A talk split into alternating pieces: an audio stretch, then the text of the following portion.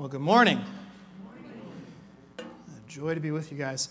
I, um, I want you to actually shout this out. This isn't a rhetorical question. When you think about the, the most well known things that Jesus ever said, what are some of the things that come to mind?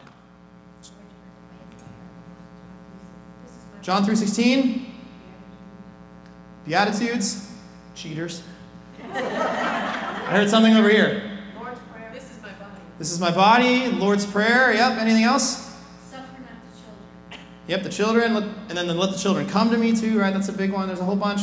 For God so loved the world, we had that one. You shall love your neighbor as yourself, right? That's one that, like, even today in the culture that doesn't do Jesus a whole lot anymore, even that one people know, right? Like, most people in your neighborhood, if you said, like, do you know the whole, like, you shall love your neighbor as yourself? Yeah, that sounds familiar. Well, Jesus said that. No, right? There's all these things when we think about words of, of the Lord as he spoke, the red letter stuff in Scripture uh, it becomes apparent that Jesus' words are really well known. However, one of the most well known sections of, of Jesus' words, the things that he himself, while on this earth, said, the stuff that's red letter in your Bibles, is the Beatitudes. Right? The Beatitudes are uh, just this, this kind of section of, of teaching that is universally known. Even today, there are people outside of a church context that have heard the Beatitudes. Maybe if you grew up in the church, actually raise your hand if this is you. Who memorized Beatitudes in a, in a like VBS or Sunday school class when they were little? Raise your hand. There's, there's a couple of you there. I, that's, I was, that was drilled into me, you know, very, very early on. You know, blessed be the, blessed be the, blessed be the, and you got stickers for memorizing it. Uh, there's whole VBS themes about the Beatitudes of, of Jesus. It's one of those things that in church life, you're not going to be able to spend a whole lot of time in church before you encounter the Beatitudes of Jesus. However, how much do we really know about the Beatitudes? What do we know about what their main purpose is?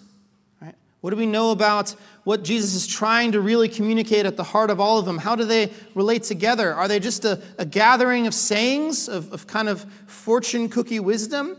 Of, yeah, if you do these things, it will go well for you, right? Are they kind of proverbs? Are they things that we could put on a cookie at a Chinese restaurant? If you're meek, you know, blessed are you.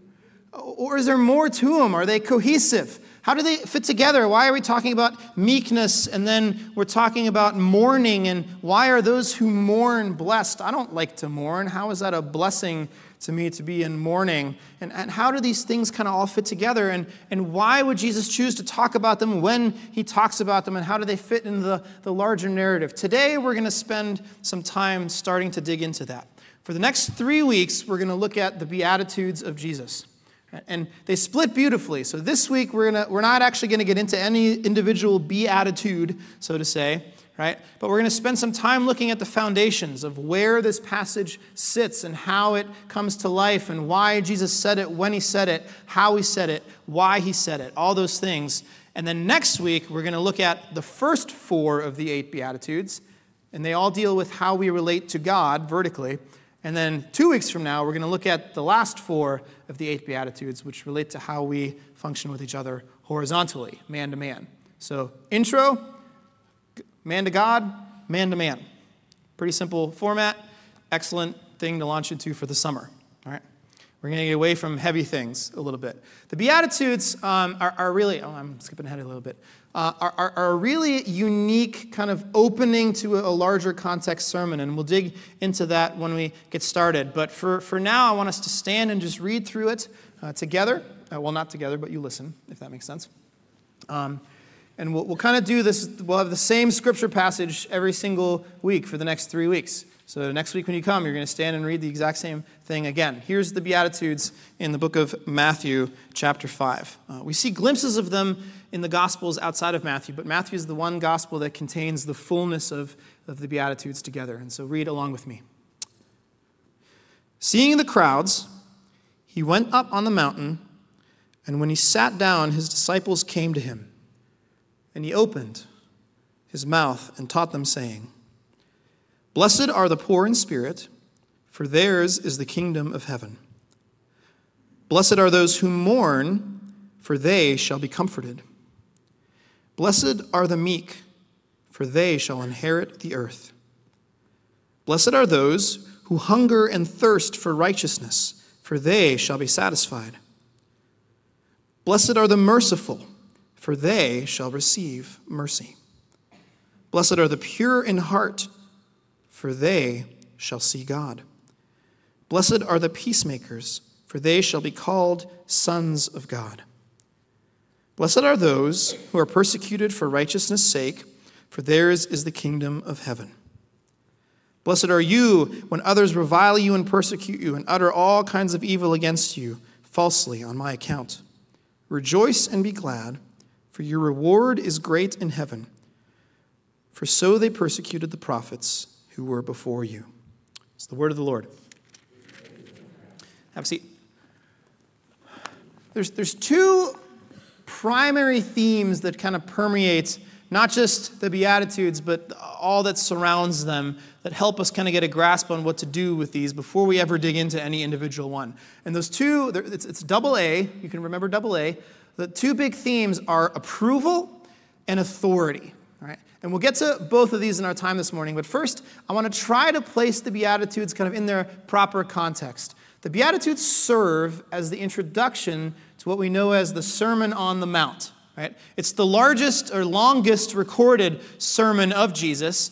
I think we, you know, if you read it straight through, it's Matthew 5, 6, and 7. The whole chapters, start to finish, are, are the Sermon on the Mount. And if you read it through, you'd probably take maybe 10, 15 minutes, depending on how fast of a reader you are. But it's kind of a, a snippet, right? It's not a verbatim script of every single thing that was, that was taught on, on the Sermon on the Mount. We estimate that that sermon probably took hours to complete. And so you picture the scene that Jesus has, has gathered these crowds. You know, he's, it says he went up on the mountain and the disciples gathered around him, and he's kind of in this mode where he's teaching. And one of the things that's, that's unique that, that, that I learned that has nothing to do with how this applies to you, but I think we ought to try someday, is back then, one of the ways you knew that a rabbi was about to teach is they would actually sit down with the crowd. So in the Sermon on the Mount, while Jesus was preaching for hours on end, Jesus was actually reclined and sitting down, and all the people stood around him. Right? Now I stand and you sit. So think of it as backwards. Now imagine if I got to sit in like a nice little, you know, beanbag chair or something right here, and you guys all had to stand through my whole sermon. Who would make it all the way to the end? Every once in a while, I go long on a sermon and it frustrates you. I can only imagine the emails I would get if you had to stand through the whole thing. But they did that so that you wouldn't fall asleep. It kind of kept you going, all right, through the teaching. Uh, and the rabbi would sit and they would go on and on and on. So Jesus has gathered his crowds. And one of the things that's noteworthy is as Jesus walked and taught and had people following him, it constantly talks about wherever he went, the, the crowds would gather around him. What we have to understand here is this sermon on the Mount is not meant for the multitudes and the crowds. It tells us before the start of this that, that the Lord went up to the mountain and his disciples followed and gathered around him. And so we go from Jesus being in the town with all of the people, those who follow him and those who didn't, who just came because they were curious, and you know, the hundreds and thousands of people listening, and you know, all, all, those being so many that they had to be fed and feeding miracles and all the, all the kind of scene that we usually think of.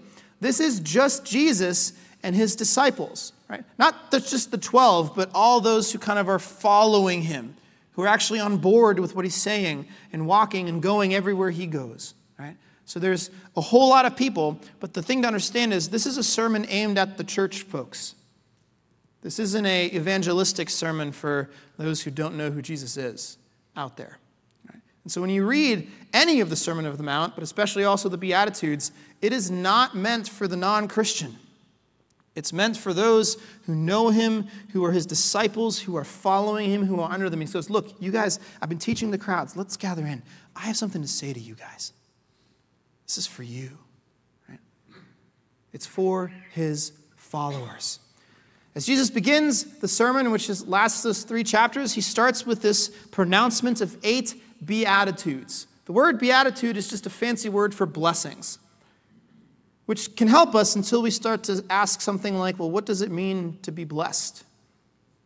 How do we define the word blessing? When I say bless you because you sneeze, what am I actually saying to you? Is, is that kind of the, the weird worldly way of using that word? Kind of like when I say I love ice cream the same way I say I love my wife. They're obviously not the same, right? I love one more than the other. Chocolate ice cream, clearly. right? My wife's home, so she's glaring, but you can't see, right? The word blessed has some very specific meanings, and we need to understand it to be able to understand what our text today is about. Right? We use this word a lot, and we use it a lot of time out of its proper context. To be blessed, we sometimes think of as to be content, maybe to have happiness, to have joy in our life, to be in a state of goodness. Like everything's good, right? When you had a really great day, like you just say, man, I just feel blessed today. Right? I, a couple months ago, I had the perfect day. Like we had a we had a, somebody broke our car and we had to have it fixed and they gave me like this souped up minivan and they gave me the van the day that I had to get a grill for the church and I went and got a steal of a deal on a grill for the church like half price of what it normally was and I wouldn't have been able to take it but I had the van so it fit in the van that I normally wouldn't have had and then I'm driving to the church and I won something uh, in a giveaway that I got a call that I had won and then our kids behaved. It was one of those like perfect days and at the end of the day I'm like number one I should have played the lottery. And, and number two I said man it's it's one of those days I just feel blessed. Like everything just kind of fell into place. But that's not what blessed actually means. It's not about our, our state of happiness, of joy, of contentment, of things going the way we want them to go, of having a day where you know, stuff doesn't go awry or wrong. Blessed is a very specific mean, meaning. And in this way of thinking, uh, it, it means how God sees you and how God thinks of you. That's what the, what, that's what the word blessed means. It is, it is kind of the status of approval of how God views you. Right? So when you when God says you are blessed, what he's saying is you are walking in a way that is approved by, by what God would have you walk as. Right? And that brings happiness. It's a good thing to walk in the ways of the Lord. It's a good thing that in whatever we're doing and caring about our day, the Lord would say yes and amen. I am with and behind all the choices that you're making. That thing you're doing, that way you're thinking, that those words you're saying, those actions you're taking, those decisions you're making, I am, I am behind that. That is exactly how I want you to be functioning in your day to day life. That, I am, that, that is what it means to be blessed, to walk in the favor and the approval of the Lord. And if we think of it the wrong way, we miss any chance of understanding what the point of the Beatitudes actually is. The world looks at the Beatitudes as fortune cookie wisdom. And a lot of people know the Beatitudes, but they don't know them in the proper way. One of the most famous people that has openly proclaimed and shared a love of the Beatitudes and uses them to inform his teaching is actually Gandhi. Gandhi loves the Beatitudes. You can find all kinds of quotes about Gandhi referencing and talking about the Beatitudes of Jesus. But they're a moralistic teaching. It's like a do this and you'll be good. Things will go well for you. Right? It's, it's not what God intends. And most of the world's teaching is influenced by a poor understanding of what the Beatitudes actually are. Right? Blessing is about God's approval. Blessing communicates something about the way God views you. To be blessed means to be living in a manner that is approved and amenable to God. Right? Max Lucado actually says that, you know, has this quote that blessedness is the, it indicates the applause of heaven. You're going about your day, you're doing things the way God calls you to, and heaven's applauding your choices. That's blessedness. It's to sit under the favor, the approval of God. Now, at this point, we need to pause. As one of the larger themes of the whole Sermon on the Mount, and really the whole Gospel of Matthew, is this idea of law versus heart. Right? When Jesus gets up to preach, one of the primary points of the entire Sermon of the Mount is Jesus is trying to get his people to understand what it means to follow God because of a heart relationship, not because of a law that demands it. Right? And that's something that's really hard for us. The sermon is about how we live blessed by God, but not by following the law. It's out of a relationship with the Savior and a loving response that we want to start to do things a certain way. And that's for us as Christians and as people under sin really hard to put our minds around. The best illustration I've ever heard is this I hate speed limits. When I drive on a highway, my, my mind actually calculates. It says 70 how far over do I think I can go past a police officer to where he'll, he'll say, ah, it's not worth it. And in my mind, when I drive on the highway, I do 78. That's what I decided. I have no logic as to why. I'm probably wrong. Right? If I ever got pulled over, what would I say? Well, I was only doing eight miles. For me, I don't know.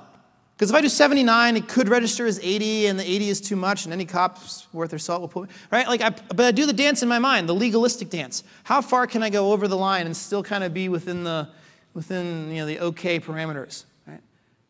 And I'll follow a speed limit only once when I'm driving and my app says speed check ahead. It's, a, it's the greatest invention ever. If you don't, there's an app called Waze. If you don't know it, download it. It will literally, like, people can, if they see a speed check, they'll punch it in, and then it'll tell you that there's a speed check there. It warns you of all the hazards. So you can go like 80 down the highway, and it'll say, hey, a mile from now, there's a cop. Like, thank you, community of awesome people. And you slow down, and then you go by, right? It's like the radar detector on steroids. But here's the thing I'm a renegade on the highways, and then came the day that I had to bring Graham, our son, home from the hospital in his car seat and the speed limit on the highway was 65. And I had a whole row of people behind me angry because I was going 30 miles an hour. Why? Not because I was following any rules, right? I wasn't behaving and driving under the speed limit out of any kind of legal compulsion. I was doing it out of a love for my son who was in the back and about this big, and I was terrified of what might happen if I get into an accident. So I'm driving. people like, how are you going slow? And, and Britta's emotional, so she's not even paying attention to what speed I'm going. And poor people behind me just had no idea. I should have had like a sign on the back that says new dad or something. But man, you better believe I was going the speed limit. And you better believe when those, when those babies were in the car, holy cow, I would be the most frustrating guy on the road. I became the guy I hated in my road rage self. Not because the law told me to, but because the love of my children compelled me to do a certain thing a certain way. I'm going to operate in a manner that is safe and good. That's what it means to follow the way that God calls us to live, not out of a legal compulsion or obligation, not because of some self righteousness or so that we can earn God's favor, but because we love the Lord. And we're in relationship with Jesus, and there's a better way, and we accept it because we know it to be true, and we just do it out of, out of, out of the fact that that's what's right, out of a response to the love that God gave to us. Right? And so when we talk about the Beatitudes and the things that God says, these are the things that will cause me to have approval for you, it's not a legalistic thing. If you're looking at the Beatitudes of like, man, I don't measure up to this, I need to try harder and work better so that God will love me. No, right? You're missing the point. Say, God already loves you. God already died for you. God already saved you. God already cares about you. And you go, man, that's so great. In light of this new reality, right? This, this completely different me. This is where I'm going to move. This is how I'm going to act. And this is what I'm going to think. And this is how I'm going to speak, right? And so it's not a compulsion thing, it's a love and relationship thing. We have to understand that. So then we come to know Jesus as our Lord and Savior, our hearts change. We move from begrudging obedience to a loving obedience of the heart. That's a whole different way of looking at it ultimately, that approval that we get, that blessedness, ends up bringing us joy and happiness rather than the things that we thought we could seek it in ourselves. The second major theme that we see in the Beatitudes is not just approval, but authority. We see this authority throughout the whole text and the context that surrounds it, right? If you look at the Beatitudes, the first and the last one, the promises are both the same right? We're promised this, this, the kingdom, essentially, right? They will be part of the kingdom of God. And so there's this royal kind of theme, this implication that Jesus is a king. So the Beatitudes themselves have this aura at the start and at the finish of, of Jesus' authority, right?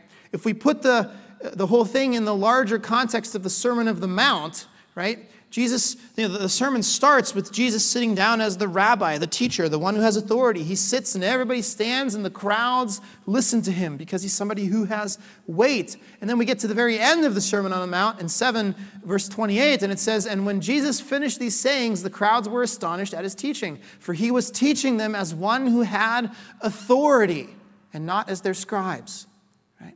So we see this theme of authority in the beginning and end of the Beatitudes. We see it in the beginning and end of the Sermon on the Mount that the Beatitudes are inside of. And then we can go to the whole Gospel of Matthew itself, and we see this authority kind of exuded. Matthew's Gospel opens with a genealogy, and it's a demonstration of how Jesus is the descendant of David, the promised Messiah, the king right? So it establishes his kingly authority among the Jews in the way that they thought he would come. And then at the very end of the Gospel of Matthew, when we have what? The great co. Yeah, the Great Commission, go into all the world. How does it start? Before he gives us that commission, he says, What? All authority in heaven and on earth has been given to me. So even the Gospel of Matthew, it starts with this kingly Jewish authority, and then by the time the Gospel's over, it's authority over all things, the whole universe, right? The whole Gospel of Matthew, the Sermon on the Mount, and the Beatitudes ooze this authority language of Jesus. It's the undertone of the entire thing. And so, as Jesus opens his Sermon on the Mount, right, and we started by asking, what are some of the most famous sayings of Jesus, right? We have to understand the words of Jesus, all of them, but especially these are incredibly authoritative. They're more important, more authoritative, more significant than any other words on earth. Think about how crazy it is in the world history that the words of Jesus have survived all the way to this time. I know they're not the most relevant words of culture today, but through all the rising and falling of empires and, and dominating authority figures and nations have come and gone, and the world political sphere has shifted all over the place. This, this word, the word of God, has somehow made it through all of that. No one's talking about the, the code of conduct texts of the Babylonians or the Assyrians the, the gods who they held dear and the things that they said. Can you quote me anything from the God of Baal? No, you can't. Even people that we think of as significant on this earth, who here can quote me more than two sentences from any of the major world speeches? Anybody here? Martin Luther King, I have a dream? Anything more than like two or three sentences? Right? Right? Lincoln, four score. Keep going.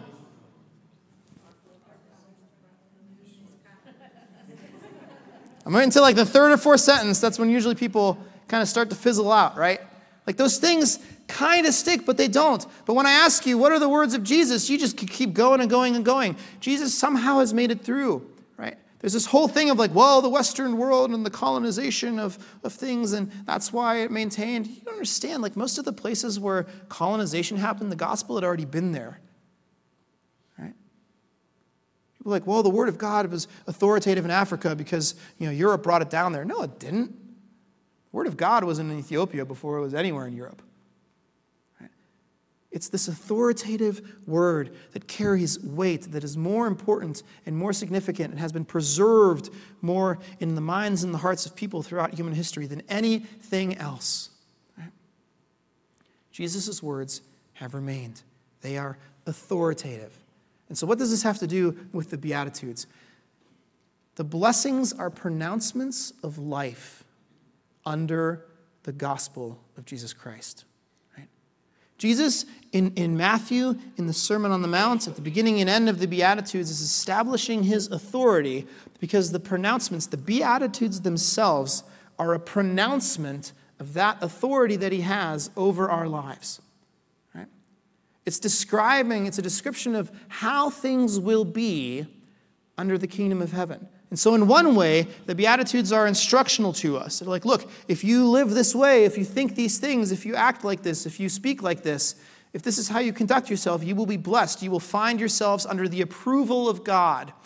So, there's an active kind of call to the Beatitudes. You should try to be this way.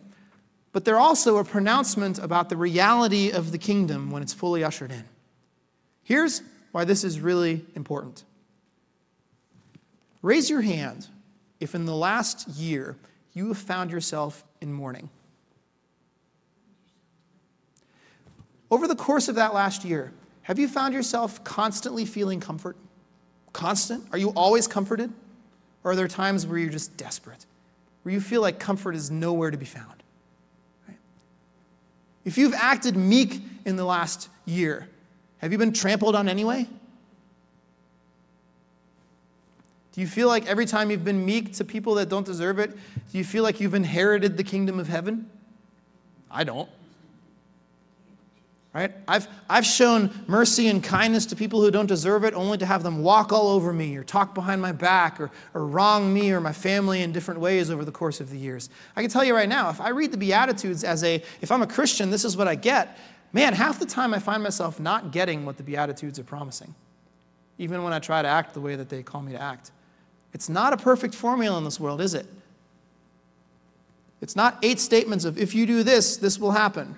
If you do this, you will be blessed. If you do this, you'll get a lot. If you do this, you'll be healthy. If you, right? That's not how it works. The reality is this most of us are not experiencing constantly the fruits of the Beatitudes when we try to live the way that they call us to.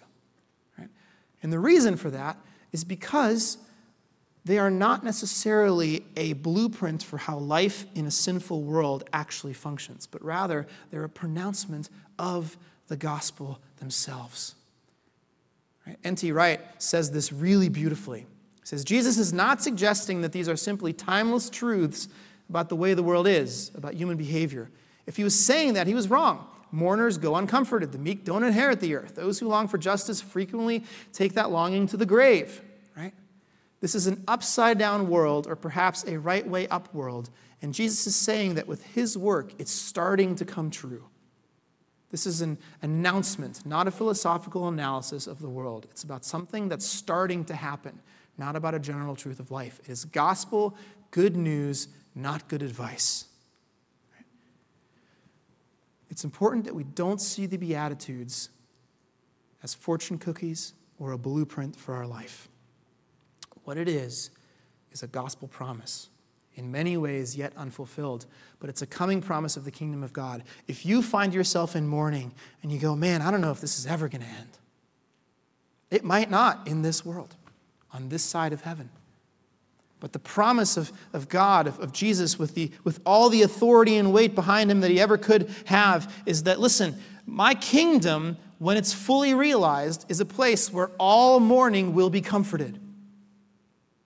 You will never find yourself in mourning without immediate, full, gratifying comfort that comes alongside of it that will obliterate any mourning that you might experience. In my kingdom, the meek always inherit the kingdom. Right? Those who do the right thing have the right thing happen to them. Justice is perfect in my kingdom. You think life's not fair? Have you gone through a world where there's justice you're seeking that you haven't found and you don't see how you're ever going to find it before you die? Guess what? That's how it is. But in my kingdom, justice will reign perfectly all the time, every time. Every single beatitude is something that on the other side of heaven, when God's kingdom is fully ushered in, is perfectly how things will be. If A, then B becomes true in the kingdom of God. And if you press into it, you will be blessed. In other words, if you press into that reality now, right, you will win the approval of God. Not the saving approval. You don't earn that, right? God loves you and saved you because he loves you. But on your day-to-day walk with God, you will be met with approval and with blessing if you walk in the ways that the beatitudes call you to. Right? And that will have the byproduct of bringing you an immense amount of joy. So, as we dive into these Beatitudes over the next few weeks, as we look at the four uh, vertical ones next week and the four horizontal ones the week after that, here's some questions to kind of ask yourself, too.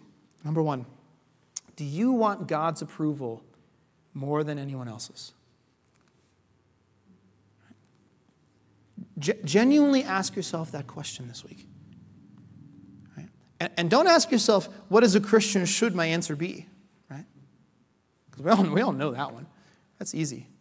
But, but actually ask yourself, like when you walk through your day to day life, does it reflect, like, do, do you actually seek the approval of God in your affairs more than the approval of others? If not, ask yourself why. And this isn't meant to be a, a, guilt trip. I'm asking myself the same questions right alongside of you. But, but man, sure most of us walk through our days as if we're looking for approval from really anything else other than God, don't we? We find ourselves just easily slipping away from that, from that truth and that reality. Do you care about how God views you and sees you and what He desires for your life more than anyone else? And if not, think about that and pray about that. Number two, do you accept God as the ultimate authority of life? Do you trust that his authority is sovereign? As you go through the world and you see that there's parts of these beatitude promises that are not happening and not realized, do you trust that they will be? That he's in charge, that his kingdom is coming, that eventually your reward will be received in heaven? And are you ordering your life in such a way that lives into that truth, that actually lives the way you say that you think and believe?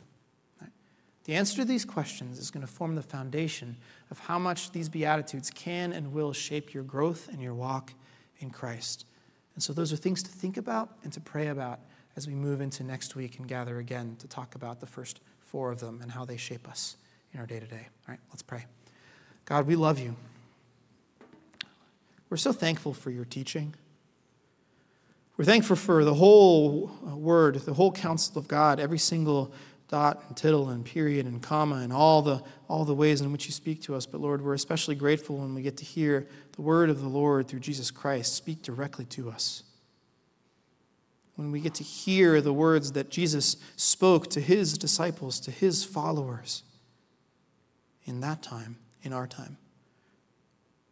Lord, we thank you that you are a God who is in the business of ushering in your kingdom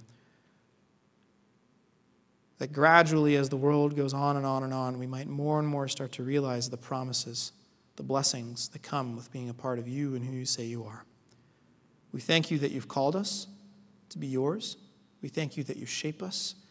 We thank you that you give us your spirit to help us to continue to press into your truth. And so, Lord, we pray that you would equip us and mold us to be a people that usher in your kingdom, that seek to live the blessed results of the Beatitudes not because it somehow earns us righteousness, but because we love you, because you love us, because we just want to respond in gratitude. Shape us, mold us, be with us. Continue to remind us of your truth and of who you are. We love you and we praise you. And all as people said, Amen.